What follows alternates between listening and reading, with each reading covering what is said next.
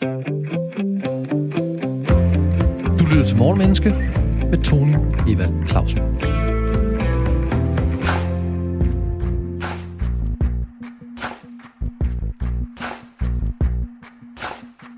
Intet tidspunkt er bedre end nu.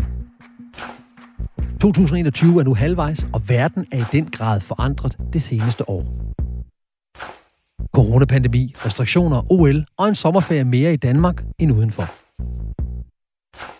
Hvad kan vi lære af de store og små nyhedshistorier, aktuelle begivenheder og tendenser? Og hvad kan de ting, der er sket, fortælle os om os selv, adfærd og psykologi? Ambitionen i Morgenmenneske er at gøre både dig, gode lytter, og os selv klogere på mennesker og adfærd fra morgenstunden. En mental morgengymnastik, hvis mål er at udfordre vores, altså din og min, vilje til at gå på opdagelse i mennesket, i beslutninger og handlinger.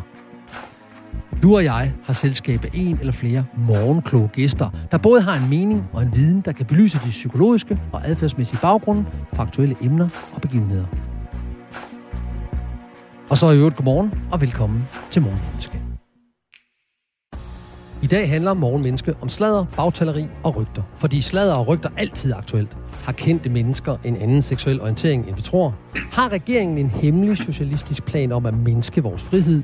Og bruger staten corona som en undskyldning for at registrere os alle og indsætte en chip i vores kroppe, så de kan se, hvad vi laver? Har Mette Frederiksen diktatoriske tendenser, og er nogen medlemmer af Folketinget overgrebspersoner og kvinde- og minoritetsundertrykker? Hvorfor slader vi? Hvad er forskellen på sladder, rygter og bagtaleri? Har sladder en positiv psykologisk vinkel, og kan den undgås? Er der noget om, at rygter altid har et anstrøg af sandhed?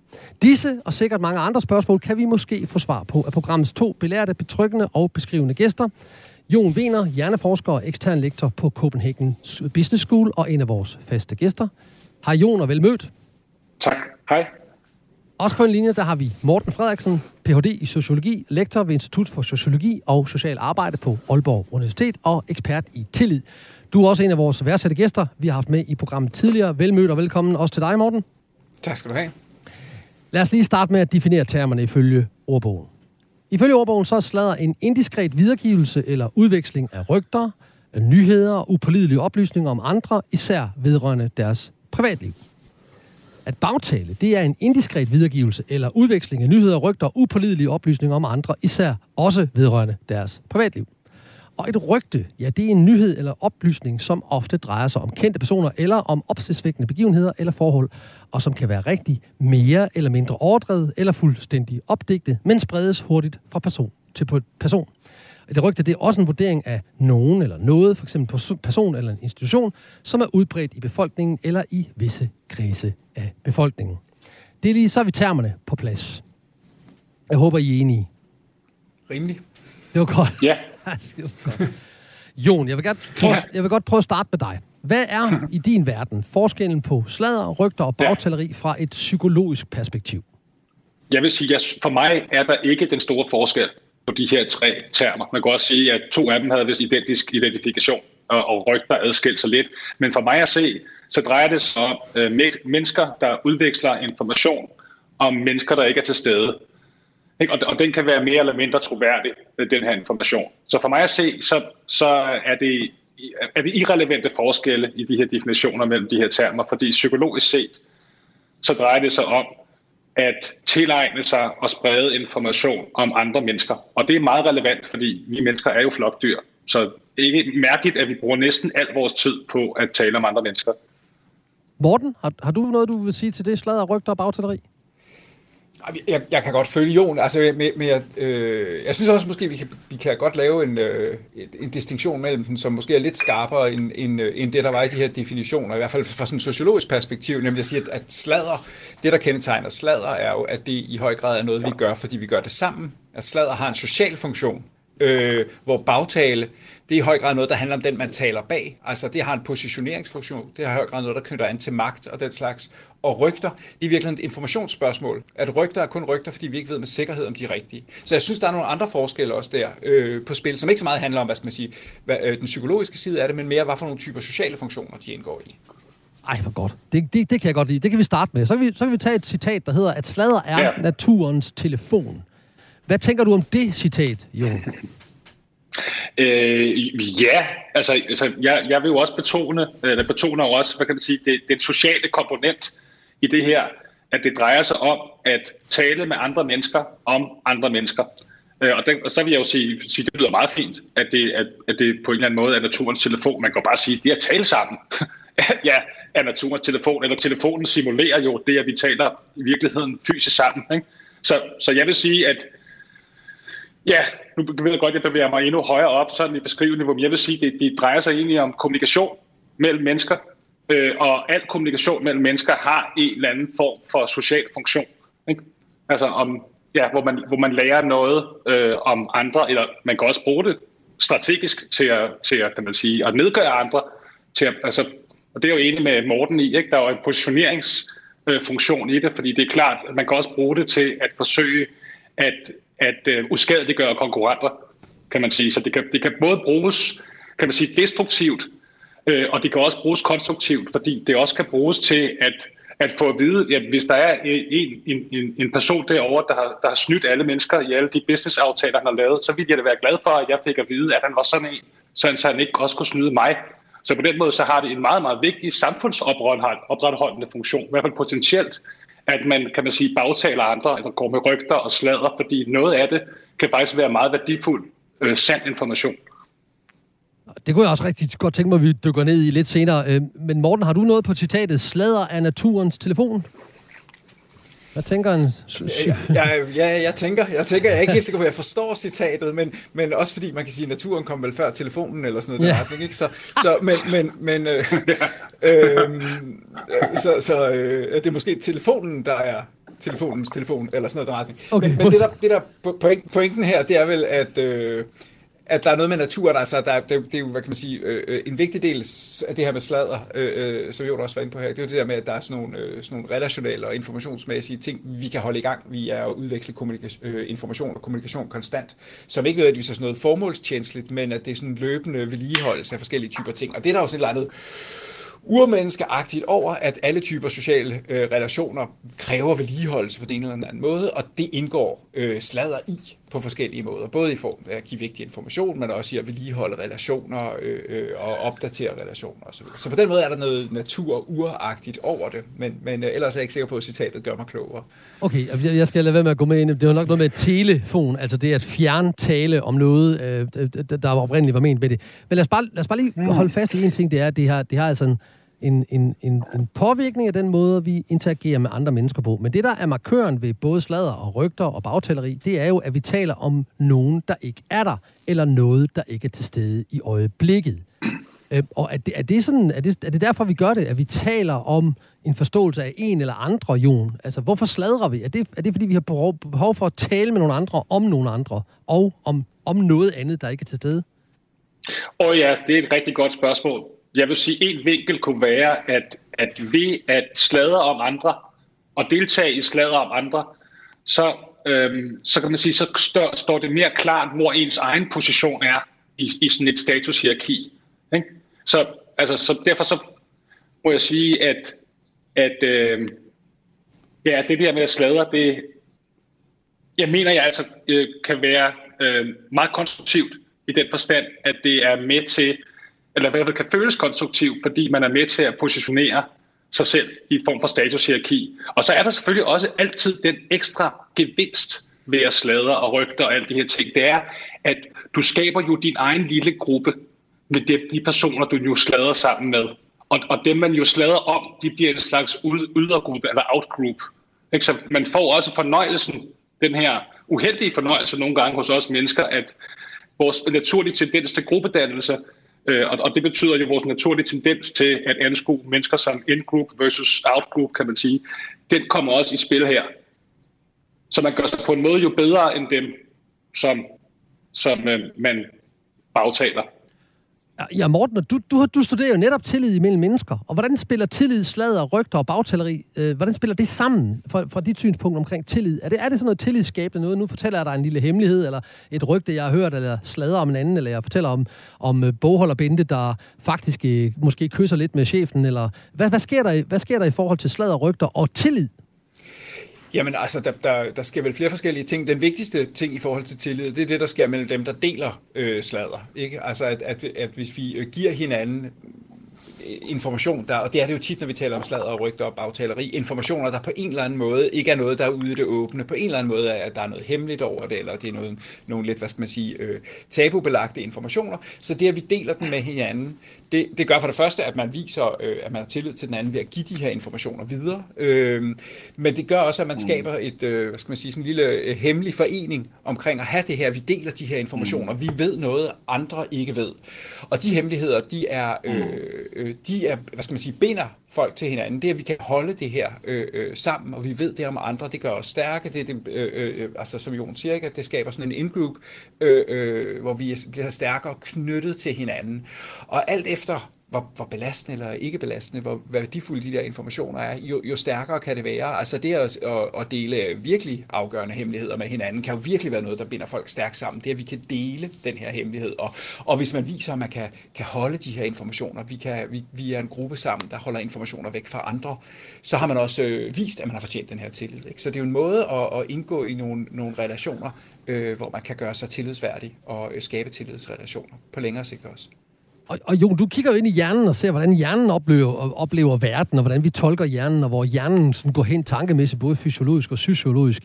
Og vi er jo et stærkt socialt væsen, også mennesker. Så kan man, kan man sige, at det her med rygter og sladder, det er sådan lidt uundgåeligt. Det er sådan noget, der altid vil opstå, uanset hvad man gør.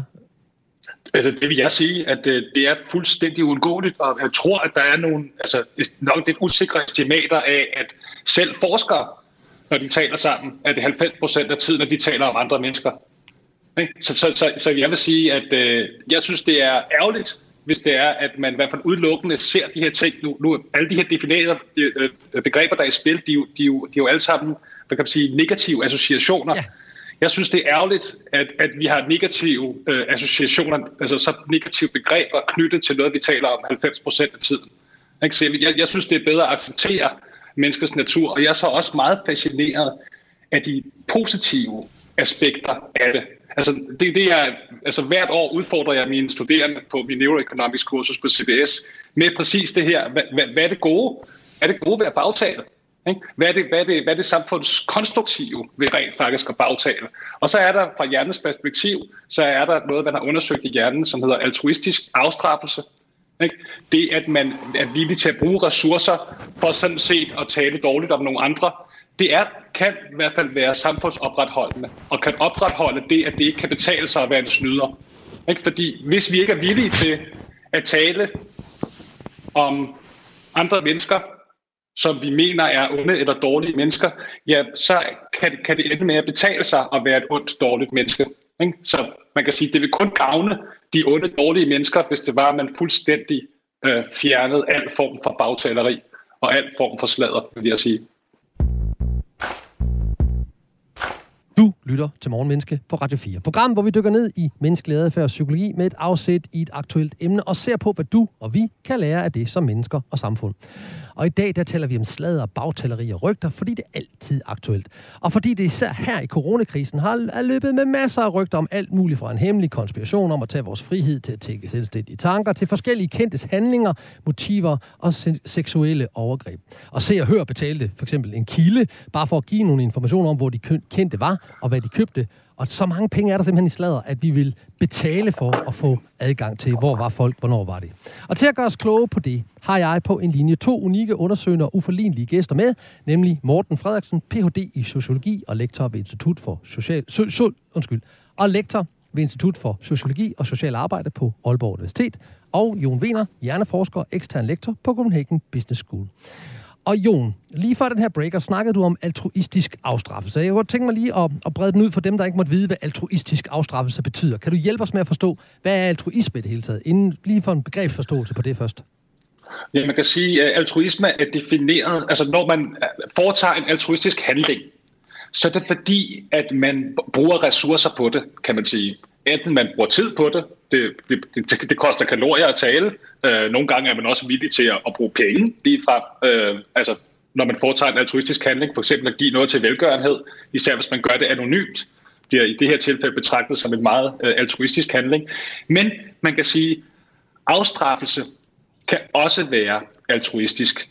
Så ideen er, at lad os sige, det, det meget klassiske spil, der, der er et meget klassisk spil inden for spilteori, som hedder ultimatumspillet, ikke? Hvor, der er, hvor jeg for eksempel siger til jer to, øhm, nu skal I dele 100 kroner. Ikke? Så nu, først nu, nu giver jeg dig, Tone, jeg giver dig 100 kroner, og så siger jeg til dig, du skal give mindst 10 kroner øh, til Morten ud af de 100 kroner. Det man ofte, du ofte vil gøre, fordi du er en vestlig øh, person, så vil du ofte give 50 kroner til Morten, og I, vil, og I vil så begge to gå hver især med på de der penge. Ideen er lidt, som, og det er jo den regel, vi mangler at sige, det er, hvis Morten afviser dit opdeling, Tony, lad os nu sige, Tony, du er øh, et øh, meget liberalistisk menneske, og du siger, jeg giver ham selvfølgelig kun 10 kroner, fordi, altså, fordi han siger selvfølgelig ja til 10 kroner, så får jeg 90, og, han, og Morten siger selvfølgelig ja til 10 kroner, fordi 10 kroner er bedre end ingenting. Men det Morten ofte vil gøre i den situation, det er, at han vil sige nej. Selvom at han mister de 10 kroner, selvom jeg så tager alle de 100 kroner tilbage, så vil han sige nej. Og det er komme, altså et godt eksempel på, en, øh, at Morten praktiserer altruistisk afstraffelse. Han er villig til at opgive 10 kroner, for at du mister 90 kroner. Han er villig til at betale, fordi du opfører dig uretfærdigt. Så det er altruistisk afstraffelse. Og det er, kan man sige, det er det element, jeg også synes er spændende i hele diskussionen omkring bagtaleri og sladder og rygter. Det er, at der er noget af det, som faktisk er positivt, og som netop kan karakteriseres som altruistisk afstraffelse. Så det er klart, at, og, og det er utrolig vigtigt, altså man, kan, man har undersøgt det også, øh, altså matematisk, matematisk modellering og sådan noget, hvad skal der til for, at vi mennesker egentlig kan opretholde prosocial adfærd, at prosocial adfærd kan betale sig, så er et element, det er, at vi skal detektere de der snydere, og det andet element, det er, at vi skal fandme straffe de snydere. Ikke? Og en måde at straffe snydere på, det er selvfølgelig ved at fortælle til alle andre mennesker, at den her person har altså snydt mig. Så der bliver rygter og slader positivt, fordi at vi afstraffer nogen, vi har, vi har et rygte om dem, og vi fortæller, hvad de har gjort, eller, eller hvad vi tænker, de har gjort, og på den måde, så kan vi advare flokken om øh, negative kulturbærere i, i det. Er, det. er det sådan, du tænker, at, det, at der kan slader være meget positivt? Klart. Præcis, så, kan, så slipper man nemlig, eller minimerer man risikoen for, at det her menneske kan, kan kunne gå, gå ud og snyde andre mennesker. Ja, Morten, har du en vinkel på den? Altruistisk afstraffelse. Havde du tænkt det, inden at øh, Jon sagde det?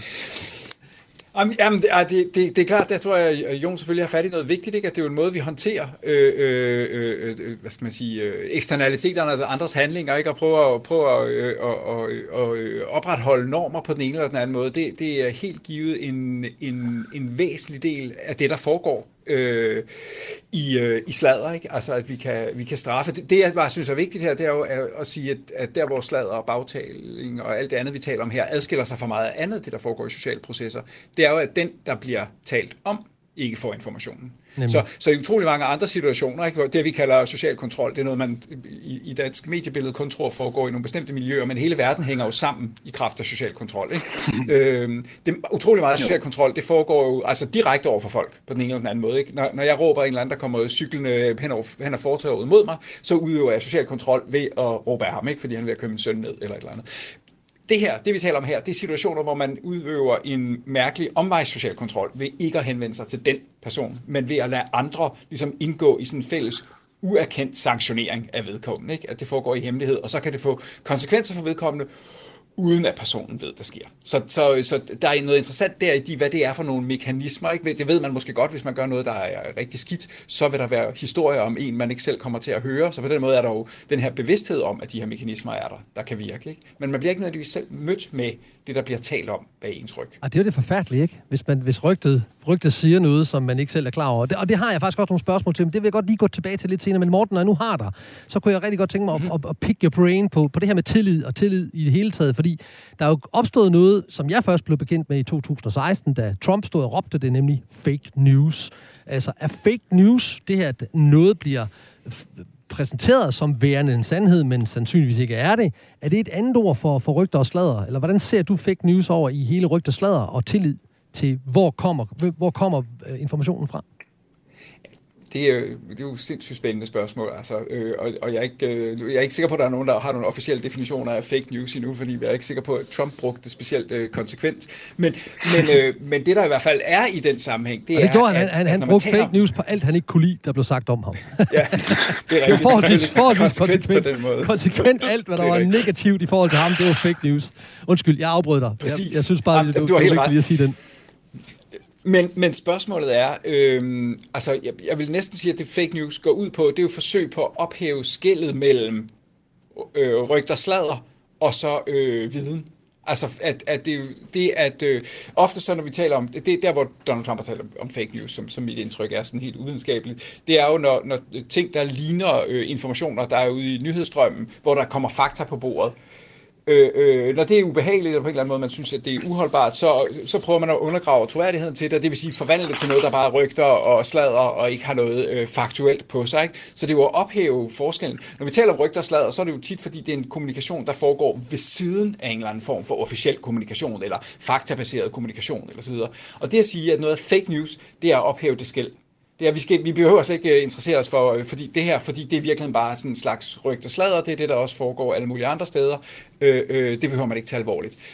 Det er klart, det skal sige noget fake news, det håndhæver stadigvæk, eller opretholder stadigvæk, at der er noget, der så er news, altså der er noget faktuelt, men det er lidt uklart, hvornår noget i virkeligheden er det, hvis det ikke er det, der foregår i nyhedsmedierne. Øh, øh, så hvor er news så henne? Så, så øh, jeg synes, det er et forsøg på at ophæve det der skæld mellem øh, faktabaserede nyheder, der kan påberåbe sig legitimitet, og så øh, sladder, rygter og uvederhæftige informationer. Det siger selvfølgelig også noget om den forestilling, vi har om rygter og sladder, ikke? At det er, man skal nok ikke, øh, man skal ikke læne sig alt for meget op af den slags viden. Okay, Jon, har du noget på den?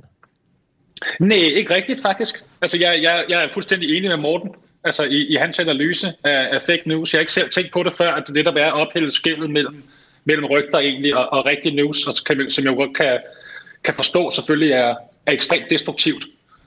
Godt, så vil jeg gå tilbage til dig, Morten, fordi du, du var lige inde på det før, øh, da, da vi snakker om det her med hemmeligheder før, fordi det, man kan sige, at det her med at, at dele et rygte eller sladder om nogen, det er, det er også, at vi deler en hemmelighed med hinanden. Og, og, og kunne du grave lidt ned i, både for mig og for lytterne, hvorfor, hvorfor er det, hvordan påvirker det tilliden mellem mennesker, øh, og, og hvordan gør det det? Jamen, hemmeligheder kan, kan påvirke tillid på forskellige måder, alt efter hvad det er for en slags hemmeligheder. Ikke? Så, så nogle hemmeligheder, det er hemmeligheder om en selv, og de er ikke så relevante i den her sammenhæng, fordi man slader utrolig sjældent om sig selv. Øh, men, men så er der hemmeligheder, der er strategiske hemmeligheder, altså hvor, hvor det er øh, information om andre. Og det er for eksempel det, der tit er involveret, når man bagtaler. Ikke? At man ved noget om nogen, eller man kan sprede noget information om nogen, som på en eller anden måde undergraver deres magt, eller deres legitimitet, eller deres status på en eller anden måde. Øh, og det at blive givet den slags informationer, som kun har værdi, i det øjeblik, alle har hemmeligheden, så har den ikke værdi længere. Altså hvis, hvis alle ved, at en politiker har gjort et eller andet, så er det ikke noget, vi strategisk har glæde af længere. Så, så det at have den her type viden og kunne bruge den og kunne dele den, det skaber et fællesskab mellem vi, der deler informationen, og det er kun fællesskab, der eksisterer, så længe vi holder fat i at holde det her hemmeligt, som noget, vi ved og kan bruge. Og det danner tillid. Det at vi kan dele de her hemmeligheder med hinanden, og vi kan stole på hinanden, at, at øh, vi holder fast i dem og sørger for ikke at give dem videre til andre. Ikke? Øhm, så, så det er der, hvor tilliden opstår. Det er, at, at man kan regne med, at man kan dele den her information, og vi kan øh, bruge den i fællesskab. Og så ikke bare det at give informationen til hinanden. Øh, det, det, øh, det er med til at opbygge den her tillid. Men det, jeg tror er lidt interessant øh, i den sammenhæng, det er, at det er hemmelighedens form øh, socialt, men det betyder også, at, at nogle gange, når vi sladrer, så, så er der sådan noget, hvad skal man sige, hvad skal vi kalde det, sådan lidt pelsplejeagtigt over det, at det har den her form af hemmelighed, så selvom det måske ikke er rigtig vigtige informationer, så er det alligevel tillidsopbyggende. Ikke? Altså selvom det måske ikke er statshemmeligheder, der bliver delt, så, så øh, bygger vi tillid ved, at vi ligesom øh, viser hinanden den opmærksomhed, videregiver den her type lidt hemmelige informationer til hinanden, viser, at man er villig til at øh, øh give informationer videre. Og sådan. Så, så øh, ja, i sig selv er hemmeligheder øh, tillidsopbyggende, selv når det ikke er store og vigtige hemmeligheder. Og det er der, hvor man måske også kan bruge det som et øh, strategisk værktøj i interaktionen, hvor man måske deler noget, der er, man siger, der er en hemmelighed, men som er ubetydeligt, bare for at bygge en tillid op imellem andre. Det er sådan lidt machiavellisk, sådan lidt manipulerende, hvor man bruger det fuldstændig. Jeg lavede et studie på et tidspunkt, hvor der var i nogle af de der interviewpersoner, der fortalte, at altså, det var, at de i virkeligheden var trætte af sig selv, når de var kommet til at have tillid, fordi de havde sådan nogle... Lidt, jeg tror faktisk, en af dem konkret sagde sådan en lidt sladderagtig kollega, som var god til at komme og fortælle en lille smule om sig selv, og så have en rigtig god samtale, og lige pludselig havde vedkommende person, jeg interviewede, så fortalt meget mere om sig selv. Ikke? Fordi den der sammenhæng, det, ligesom, det var rigtig hyggeligt, og så, og så så var det lykkedes vedkommende at få flere informationer, end vedkommende havde givet. Ikke? Så sladder, den der sladderens modus, sladderformen i sig selv var en måde at trække informationer ud, som så sikkert kunne afsættes andre steder internt i organisationen til at opbygge sin, øh, sin relation. Altså, ja, det er så der, der er simpelthen noget der. Sådan en chef har jeg engang haft, der, der, der sagde noget, der var lidt hemmeligt om sig selv, og så håbede han, at vi andre vi øh, delte ud af noget, der var meget mere hemmeligt inde i organisationen. Og der kan sladder jo, og rygter jo bruges som et, et konkret strategisk værktøj. Men vi taler meget mere om sladder, bagtaleri og rygter efter nyhederne på Radio 4. Velkommen tilbage til Morgenmenneske på Radio 4. Programmet dedikeret til at gøre dig klogere på mennesker, adfærd og hvorfor vi føler, tænker og siger, som vi gør. Morgenbordet er dækket med indsigt, inspiration og input på aktuelle emner i et adfærdsmæssigt og psykologisk perspektiv.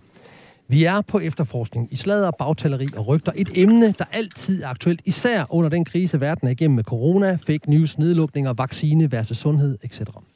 Og til at give os input på de emner, har du og jeg fornøjelsen af to gavede, grundige og givende gæster. Jon Wiener, hjerneforsker og ekstern lektor på Copenhagen Business School, og Morten Frederiksen, Ph.D. i sociologi og lektor ved Institut for Sociologi og Social Arbejde på Aalborg Universitet. Og før nyheden, der talte vi lidt om det her med, at man kan bruge rygter eller hemmeligheder, det at dele noget, ingen andre ved, som et strategisk manipulativt værktøj i, til at opbygge tillid, både med et med en, skjult dagsorden. Jeg ønsker egentlig at få dig til at fortælle meget mere om dig selv, så nu fortæller jeg dig et eller andet ligegyldigt om mig. Det er en meget strategisk, manipulativ ting, som nogen bruger, når de skal have, have information ud. Og vi talte også om, at rygter og sladder ikke altid er negativt, selvom det grundlæggende har en negativ klang. Og så har jeg et spørgsmål til dig, Morten, og dig, Jon. Og I må selv om, hvem der svarer først. Fordi jeg hørte en gang i nullerne et rygte om mig selv. Og det er sådan noget, der sjældent sker, fordi det er jo sjældent, at den rygtet handler om, hørte. Men der var en eller anden, der var sød nok til at fortælle mig, Tony, du skal vide, at der er et rygte i gang om, at du tager stoffer, at du øh, tager, øh, hvad ved jeg, kokain, fordi at, øh, jeg er et meget energisk menneske, så de må have troet, at jeg tog kokain, og i virkeligheden er homoseksuel. Øhm, og og den, det var altså den gang i nullerne, hvor det at være homoseksuel var et øh, socialt stigma. Det er det jo heldigvis ikke mere.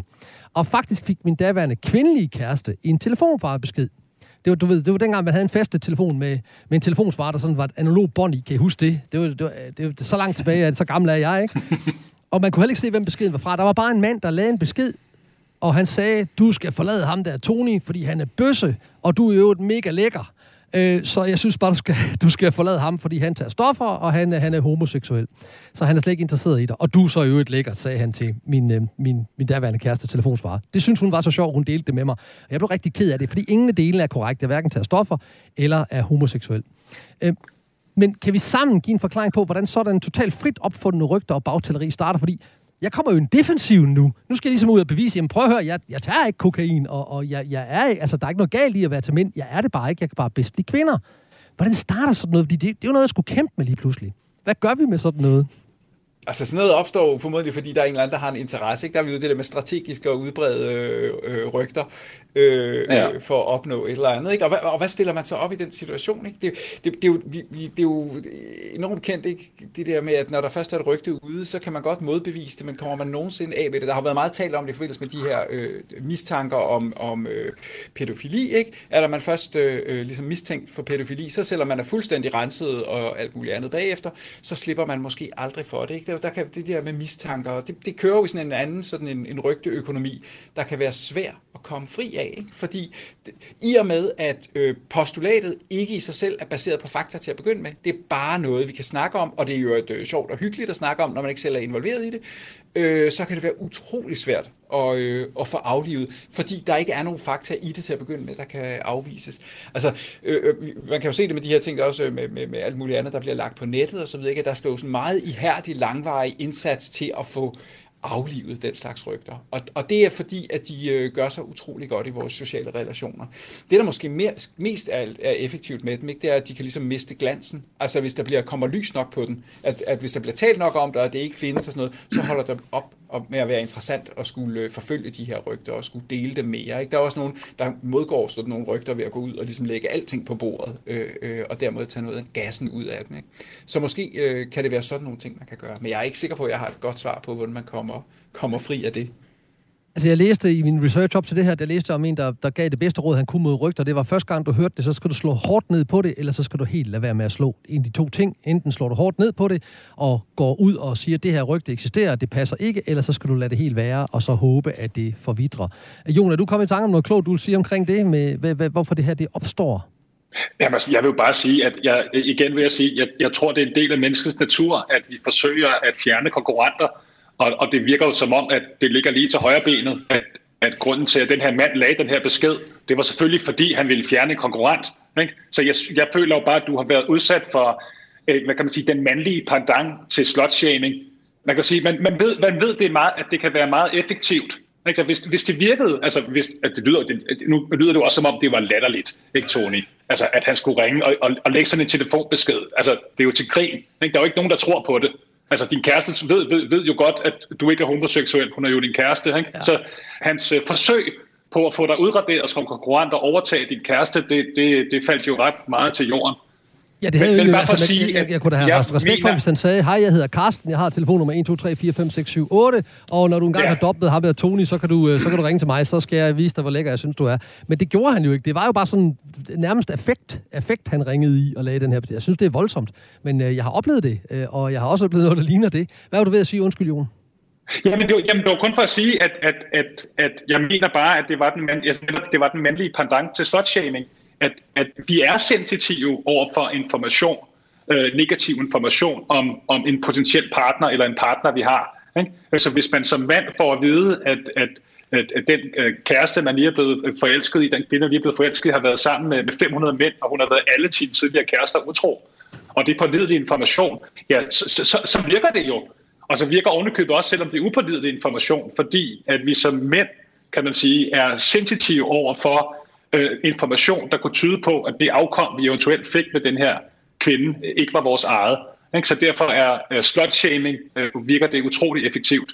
En utrolig effektiv måde at, at forsøge at gøre en kvinde mindre attraktiv. Og det er det, der menes med slutshaming, det er, at man siger, at hun er en, øh, hun er en øh, promiskuøst og, og, og sover med, øh, ligger med mange mænd, og det er slutshaming. Og du siger, det er den omvendte her i forhold til, at man forsøger at tage, tage glansen af, af mig i forhold til min, min daværende kæreste. Øh, og, men Jon, altså, man, man siger, at der sjældent går råd uden en, en, en brand, så, som i, at et rygte bærer altid en sandhed med sig, plus at noget tyder på, at hvis rygter bliver gentaget nok gange, og du var også ind over det, Morten, så ender det med at blive en myte eller blive en sandhed mellem mennesker. Især hvis to mennesker, der har hørt det samme rygte fra hver sin kilde, og det har jeg også hørt, så er det ligesom om, at så, så bliver rygtet mere sandt eller mere sandrueligt. Øh, Jon, hvordan, hvordan kan det være, at, at, at vi har den her tendens til at tænke, at et gentagelse, så må der være noget om det? Ja, det det. Jeg bliver mindet om et, et, et gammelt begreb, som øh, den amerikanske komiker Stephen Colbert introducerede til ordbogen. Det var truthiness at, at, at noget har noget truthiness over det. Ikke? Så, og, og det kan jeg godt se, at nogle gange så kan rygter og alle de ting, det, at, fordi det ligesom lyder som om, at det måske godt kunne være lidt sandt, så kan det ende med nærmest at føles sandt, selvom det nogle gange jo intet har med sandheden at gøre.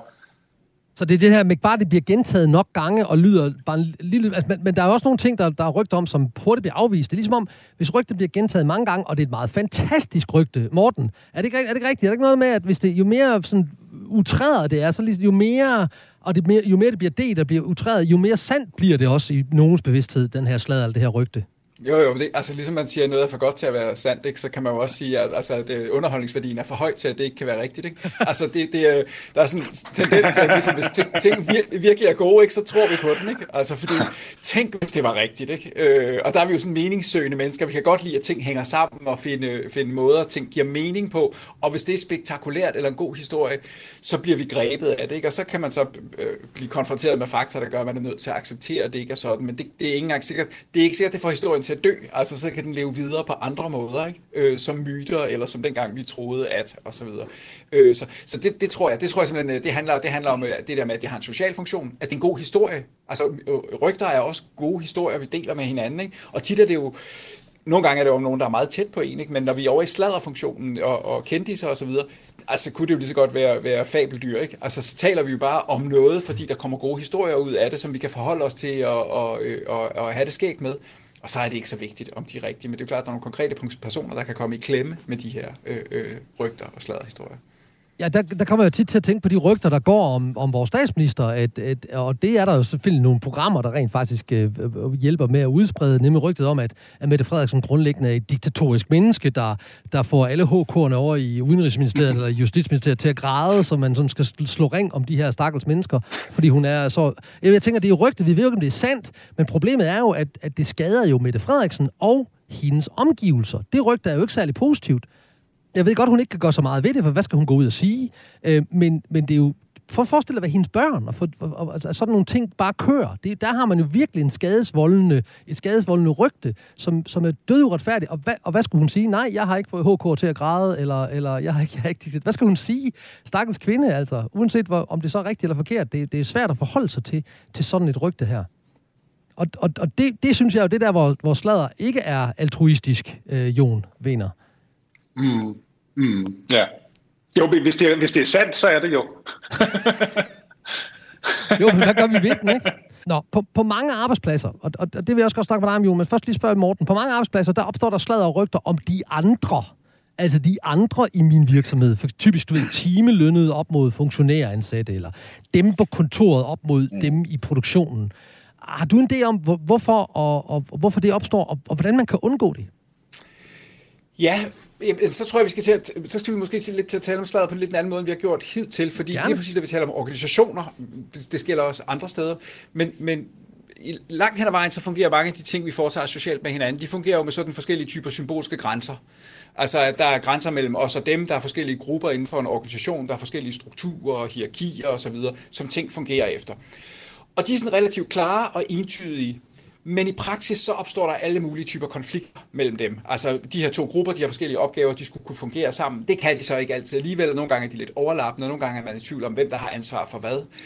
Og det sladder og rygter også gør, det er, at de håndterer alle de typer ting, øh, der opstår, når de her øh, skal man sige, klare regler og øh, grænser osv., når de kommer i konflikt med hinanden, eller når de bryder lidt sammen, så sker der alt muligt, der vælter ud i organisationer og ud i relationer, og så prøver vi at bringe orden i det. Så, så hvis der er sådan lidt en, et klart hierarki mellem to grupper af medarbejdere, eller, eller øh, sådan noget i den retning, og de så alligevel, at der kan være lidt konflikt om, hvem er det, der gør hvad, og vi er lidt afhængige af hinanden, og vi synes ikke, de gør det, de skal gøre, og de synes ikke, vi gør det, vi skal gøre, så opstår der noget, hvor de her roller alligevel ikke er klare. Og det håndterer vi gennem rygter, det håndterer vi gennem og øh, bagtale nogle gange, ikke? Øh, hvor vi ligesom mm. finder måder at bringe orden i systemet igen. Hvor, hvad skal vi stille op med det her? Så, så en typisk situation, det er, at, at, øh, at, øh, at der, der, man kan synes, at øh, andre gør ting, der er problematiske, øh, og det burde de ikke gøre. På den anden side er der også en regel, der siger, at vi skal ikke bagtale hende, vi skal ikke tale grimt om hinanden i offentligheden. Øh, vi kan ikke på et medarbejdermøde ligesom sige, det er fordi, de er idioter over i produktionen. Altså, så hvad gør man så? Mm. Jamen, så begynder man at bagtale. Så prøver man at bringe orden i de der to modstridende øh, øh, funktioner, og det gør man ligesom øh, på, på øh, bagscenen, det gør man væk fra der, hvor der falder lys på tingene. Og det kan også være, at de der rygter kommer videre til en leder eller en tillidsrepræsentant eller så videre. Så det er sådan et øh, system, der kører ved siden af det officielle system, vi går og fortæller hinanden, vi har, til at bringe tingene tilbage på plads og bringe orden i tingene, hvis man skal se positivt på det. Og, og, og hvis man så skulle, hvis jeg nu forestiller sig, at jeg var virksomhedsleder, og jeg gerne ville bringe det til ophør, har du sådan en god pegepind på, hvad, hvad det kunne være? Hvad kan man gøre for at bringe det til ophør? Øh, uden at sige, det, det er fordi, der må produktionen af nogle idioter, fordi det, det vil jo sandsynligvis blive måske meget underholdende, men ikke særlig konstruktivt. Altså, så skal man jo, for det første skal vi nok skælde mellem, at der, der er ting, der udspringer af noget, der er relevant for organisationen. Ja. Altså, at der er en eller anden konflikt mellem produktion og øh, marketing, eller hvad det måtte være. Ikke? At de skal finde en måde at arbejde sammen på, og det, der fungerer som rygter nu, det er noget, en god leder skal spotte og finde ud af at bringe ind i et forum, hvor man kan tale om at få øh, ordnet den her relation, og, og uden at nogen ligesom bliver anklaget for noget. Og så er der alle de rygter, der bare handler om øh, personer, der ikke kan lide hinanden, eller godt kunne tænke sig at bevæge sig op af hierarkiet osv., og dem, kan man, øh, dem, dem skal man jo prøve at øh, udgrænse til, at det må folk i hvert fald som minimum øh, prøve at tage i deres fritid, eller, eller helt øh, ude ved kaffeautomaten, eller andre ting, fordi det skal der ikke være plads til jeg, nu er jeg jo ikke organisationssociolog, jeg kan godt forestille mig, at man har en organisation, hvor der er meget sladder mellem, hvad skal man sige, om de der formelle ting, som, som burde kunne bringes i orden, så får man også mere sladder af alt det andet, fordi der er sådan en generelt bagtaling af hinanden. Men jeg tror, det er vigtigt i hvert fald at skille de to ting ad. Det, der er informationer, der er vigtige for, at organisationen kan fungere, og det, der er en konsekvens af, at det er mennesker, man har ansat, og sådan her gør de bare. Øh, øh, og, og, og det skal man så prøve at give, lave et rum til, der ikke skader øh, relationer eller, eller det, der foregår i organisationen. Ja, og, det, og jeg har selv erfaring med det, og jeg forsøgte faktisk at se, om jeg kunne finde en patentløsning på det, og jeg vil gerne fortælle, hvad den patentløsning var, som desværre ikke virkede. Øh, I hvert fald ikke i udstrakt grad virkede. Det var, at jeg sagde til mine kollegaer og til alle øh, mellemlederne, da jeg sad på toppen af hierarkiet, at hvis man taler om nogen, med nogen, så skal man derefter gå ud og tale med den, man talte om, om det, man talte om. Men det kan godt være, at jeg til, til Jon siger, at jeg synes, Morten han er en, mhm. en kæmpe idiot. øh, og så siger Jon, det synes jeg, du skal snakke med Morten om. Det forventer jeg faktisk, du gør. Øh, du skal nok ikke sige, at du synes, han er en kæmpe idiot, men jeg synes, du skal give udtryk for din frustration. Og jeg forventer, du kommer tilbage til mig, når Morten, og du har snakket med Morten om det. Det forsøgte jeg at implementere, hvor efter jeg så var tvunget til at gå til Morten og sige, Morten, jeg synes måske, det var så positivt, det du gjorde der. Jeg fik en, en mindre en positiv oplevelse af dig, og jeg sagde måske ikke, at jeg synes, du var en idiot, men jeg, jeg havde brug for at tale med dig om, fordi at den kultur, jeg gerne ville bære med, det var, at man skulle begynde at tale med hinanden, efter man har talt om hinanden til hinanden. Og det virkede mm, i nogen grad, men ikke fuldstændig udraderende på, øh, på sladder og rygter. Men jeg holdt selvfølgelig op med at høre rigtig meget sladder, fordi at folk de vidste godt, jeg sagde, det synes jeg, du skal snakke med Morten om det der, øh, Jon, hvis du synes, han er sådan en kæmpe idiot. Du lytter til Morgenmenneske på Radio 4. I dag taler vi om sladder og bagtaleri og rygter, fordi det er altid aktuelt, og fordi de sociale medier ofte er oversvømmet med alle mulige usandheder om alt fra skjulte kurer mod forkølelse til, hvordan vi taber 10 kilo på 10 dage. Vi er i dag beriget med dedikerede deltagende og dygtige gæster til at belyse netop det emne, nemlig Morten Frederiksen, Ph.D. i Sociologi og lektor ved Institut for Sociologi og Social Arbejde på Aalborg Universitet, og Jon Wiener, hjerneforsker og ekstern lektor på Copenhagen Business School. Og Jon, nu rammer jeg et, øh, et emne, jeg ved er dit hjerte meget nært, nemlig, er der forskel på mænd og kvinder og den måde, vi håndterer rygter og slader? Ja, det er der. Man kan sige, at øhm, det er vigtigt at sige, at når, jeg taler, når man taler om kønsforskelle mellem mænd og kvinder, så taler man jo om, om gennemsnitlige forskelle. Det vil sige, det er relativt små forskelle. Øhm, gennemsnitligt set i hvert fald. Men der er lidt forskel på, hvordan mænd og kvinder øhm, kan man sige, konkurrerer indbyrdes med hinanden. Øh, så der er, der er forskellige måder, øh, kan man sige, der er kønsforskel i de typiske måder, som mænd løser konflikter med andre mænd på, og kvinder løser konflikter med andre kvinder på. Og hvor mænd øh, i, i højere grad øh, løser konflikter ved hjælp af enten direkte aggression eller trussel, en relativ trussel, om, om direkte aggression, der har været kropslighed med ind over, når mænd løser konflikter, og det er de faktisk relativt gode til, til at løse konflikterne ret hurtigt. Der har kvinderne øh, mere udbredt en anden strategi, som mere er en indirekte aggression, der bliver brugt, øh, hvor det nemlig i højere grad er rygtebaseret, øh, hvor man, kan man sige, øh, konkurrerer med andre kvinder inden for sit køn jo, og, og, og får, dem, får dem, hvad kan man sige, skubbet ned i hierarkiet ved at øh, netop at slot dem for eksempel, og, og skabe rygter, som gør, at, at de mister værdi, og, og i sidste ende at mest effektivt, sådan rent evolutionært psykologiske, at en kvinde kan udradere en anden kvinde på, det er at ødelægge hende så meget, og give hende så meget angst, at hun øh, ikke har lyst til at gå uden for døren. Det, det er den bedste måde at, at, at, at, sige, at udradere fuldstændig en, en konkurrent på. Så, så derfor kan man sige, at der er lidt forskellige metoder, vi bruger øh, når vi konkurrerer inden for vores eget køn. Og, og, og hjælp mig lige her, fordi det du siger, det er i gennemsnit, at der, der er en lille ja. forskel, men der er en forskel. Så hvis du skulle lave det sådan helt ja. one-liner-agtigt, sådan gajolpark-agtigt, hvordan slader kvinder så, siger du? Altså, det er jo ikke slader, det, man kan næsten sige, at de slader i højere grad, fordi de i højere grad løser, kan man sige, eller løser eller behandler konflikter ved hjælp af indirekte aggression. Så, så, så derfor, så, og det er jo overraskende måske for mange, at de undersøgelser, man har, så er det faktisk kvinder, der i højere grad slutshamer, end det er mænd, der slutshamer. Så fordi at det altid har virket så effektivt i forhold til, hvis man, øh, hvis man er kvinde og gerne, vil, altså, og gerne vil have en chance hos de, de mænd, som er mest attraktive, så virker det rigtig godt at slutshame de andre kvinder, der er til stede. Og det er bare for, fordi, at mænd nemlig er sensitive over for den her information. Om den så er sand eller ej, så er de her øh, mænd sensitive over for øh, slutshamende information. Netop fordi, at man som mand altid har den biologisk definerede angst for, at de afkom, man tror er ens egne børn, i virkeligheden ikke er det. Mm-hmm. Og hvordan slader mænd så? Så der er den forskel øh, mellem mænd og kvinder. Jamen, jamen de, de slader så i mindre grad, kan man sige. Og, og, og hvis de slader, så slader de sådan set om noget andet. Lidt ligesom den telefon, så, det telefonopkald, du fik på telefonsvaren, det var et forsøg på kan man sige, en, en slags mandlig slutshaming, en, en mandlig indirekte aggression, du der blev udsat for. Ikke? Og, og, og det går jo ikke på, det er jo ikke, han ringer jo ikke til din kæreste og siger, at du har været sammen med mange kvinder. Vel, det er den måde, han forsøger at udradere dig på. Han forsøger at udradere dig på, på på at fjerne noget status fra dig Ikke? Men mere, mere, mænd er mere direkte normalt i, i, sin, i sin aggression og sin, sin konfliktløsning. Øh, men mænd er selvfølgelig også indirekte, og du var jo selv et, et offer for indirekte mandlig aggression. Men ideen er her, at det er noget andet indhold. I stedet for, at, at den bliver sjælet for at være promiskuøs, så bliver du sjælet, så, så bliver du forsøgt nedgjort på en anden måde, end at shame dig for din eventuelle øh, promiskuitet. Ikke? Det, det går, at, at nedbringe en mands status, er, bruger man andre metoder i forhold til, at man skal nedbringe en kvindes status. Så det er mere at, at sige, at der eksisterer klare øh, kønsforskelle her. Øh, men det betyder jo ikke, at der ikke også er overlap, fordi det betyder for eksempel jo også, at ja, mænd er også indirekte aggressive, bare på en anden måde, og kvinder i særlige tilfælde kan også sagtens blive direkte aggressive. Der er visse betingelser, der skal være til stede i forhold til, hvornår kvinder for eksempel kan, kan begynde at slås med hinanden. Det sker meget, meget sjældent, men det sker dog. Tak. Og, og Morten, nu ved jeg godt, at du ikke er ekspert ud i, øh, i kønsforskel på sladder, men du er jo ekspert ud i tillid. Er der, er der forskel på, hvordan mænd og kvinder opbygger tillid internt i deres, øh, inden for deres køn og imellem kønnene?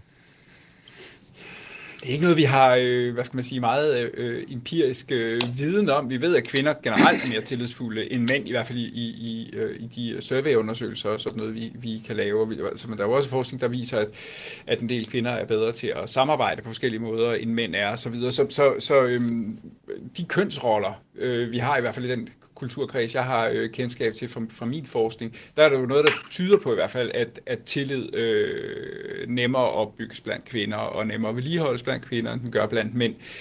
Men, men, øh, men om jeg, altså, det her med rygter og sladder, jeg, jeg tænker, at, øh, at en pointe er vel også, at, at øh, det at kunne bruge rygter og sladder, hvis man skal se sådan lidt sociologisk på det, det er sådan en relativt avanceret øh, social strategi. Altså, øh, hvis alternativet er altså, at gå ud og rise øh, idiotens bil, ikke? Så, så øh, det, er, det er også lidt, øh, altså hvad er, det, hvad er det for nogle strategier, man har til rådighed for ligesom at løse ting over for hinanden. Og, og der er det, jeg sladrer det er sådan en langsigtet strategi, man kan behovsudsætte, ikke? man kan planlægge, øh, det, det, så, så kan det være mere eller mindre elegant eksekveret.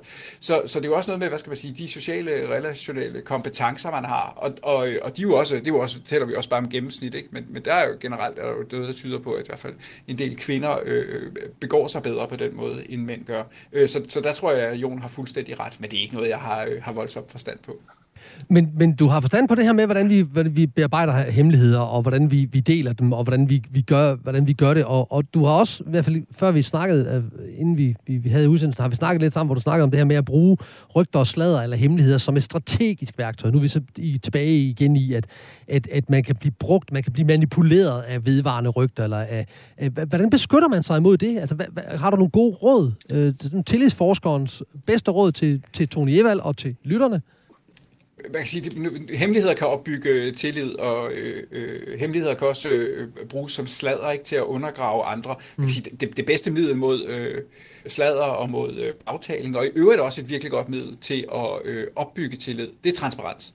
Altså øh, gennemsigtighed. Jo, jo mere man ligesom gør ting tydelige, det, det var meget godt det der øh, før, ikke? hvis man skal respondere på et, øh, på et rygte, ikke? så skal man gå ud og gøre det meget klart med det samme, eller også skal man lade være med det. Det tror jeg er meget rigtigt. Det der med, at hvis man vælger at svare på det, så det at lægge alt på bordet og gøre ting så gennemskueligt, det kan man jo tydeligt se med politikere. Ikke? Der har vi haft den der undskyldningsperiode, hvor man har lagt så meget som muligt på bordet, så tidligt som muligt, når der opstod en eller anden form for shitstorm. Ikke? Øh, så det der med at gøre sig transparent og gøre gennemskueligt og lægge alt på bordet, det er ekstremt effektivt i forhold til at stoppe rygter. Øh, og, og også det der med altså, at tage ejerskab, hvis øh, ting, der kan være pinlige for dig, Øh, hvis du selv tager ejerskab af den og siger, at det er pinligt for mig, så den, øh, altså, man, man, kan jo se, øh, senest, hvis vi skal tage sådan et spektakulært eksempel, så kan man jo senest se Joe Biden og den måde, han har håndteret sin søn, som jo har været sådan noget, der har kørt rygter om, og, og det har kunne bruges. Ikke? Det der med at gå ud og tage fuldstændig ejerskab, for der har været problemer, og øh, han har været at lave en bog, ikke? jo mere man lægger frem, jo mere kan man lægge den slags historier ned. Så, så tillid opbygges med hemmeligheder, men tillid opbygges i høj grad også gennem forudsigelighed, gennemskuelighed, øh, oprigtighed osv. Og det er måske den mest holdbare strategi i længden, kan man sige. Forudsigelighed, holdbarhed, transparens, det er det, der der, og, og derfor også, hvis man hører et rygte, skal man sådan ligesom være kildekritisk på det og sige, hvor kommer det fra? Hvad kunne motivet til rygtet være? Hvor har du det fra? Jon, har du en pegepind på den her afslutningsvis? Jamen, ved, ved du hvad, jeg vil faktisk øh, hellere lade den slutte med det, men lige knytte en kommentar til det, der du talte om lige før. nemlig det her med kønsforskelle med hensyn til øh, at bevare, være i netværk og sådan nogle ting. Der er faktisk lavet en gigantisk Harvard-undersøgelse, som nemlig har kigget på kønsforskelle i, hvordan mænd interagerer over hele deres liv med andre mænd, og hvordan kvinder interagerer over hele deres liv med andre kvinder. Til stor overraskelse for det, i den her, det bliver også meget overrasket forskerne, så er det sådan, at mænd øh, over hele deres liv har et større, altså har et større netværk blandt andre mænd, og, et, og, og har længerevarende venskaber, længerevarende relationer til andre mænd, end kvinder har. Kvinder har, har mere kortere relationer til andre kvinder, og, og samtidig har de en mindre, kan man sige, kvinde-kvinde-netværk, end, end mænd har. Så det er mere for at sige, at man har faktisk fået falsificeret, kan man sige, myten om, at kvinder på den måde er bedre til at bevare øh, relationer til kvinder, end mænd er til at bevare relationer til mænd. Mænd er faktisk på den måde bedre til at netværke. Og således formidlet og forhåbentlig beriget gik vi sammen på efterforskning i slader, bagtaleri og rygter. Må du, som jeg, have fået gode, nye indsigter, input og inspiration på netop det emne. Tak til vores begavede, berigende og blændende gæster. Jon Wener, hjerneforsker og ekstern lektor på Copenhagen Business School, og en af vores faste gæster. Tak til dig, Jon. Tak. Og Morten Frederiksen, Ph.D. i Sociologi og lektor ved Institut for Sociologi og Social Arbejde på Aalborg Universitet, og ekspert i tillid, også en af vores værdsætte faste gæster. Tusind tak til dig. Også Morten. Selv tak. Af hjertet og hjernen, tak. Du kan få mere Morgenmenneske på podcast, der hvor du henter dine podcasts, eller på Radio 4-appen. Programmet er produceret af Only Human Media. Jeg hedder Tony Eva Clausen, og rygtet vil vide, at det bliver ved med at hedde. Vi høres ved.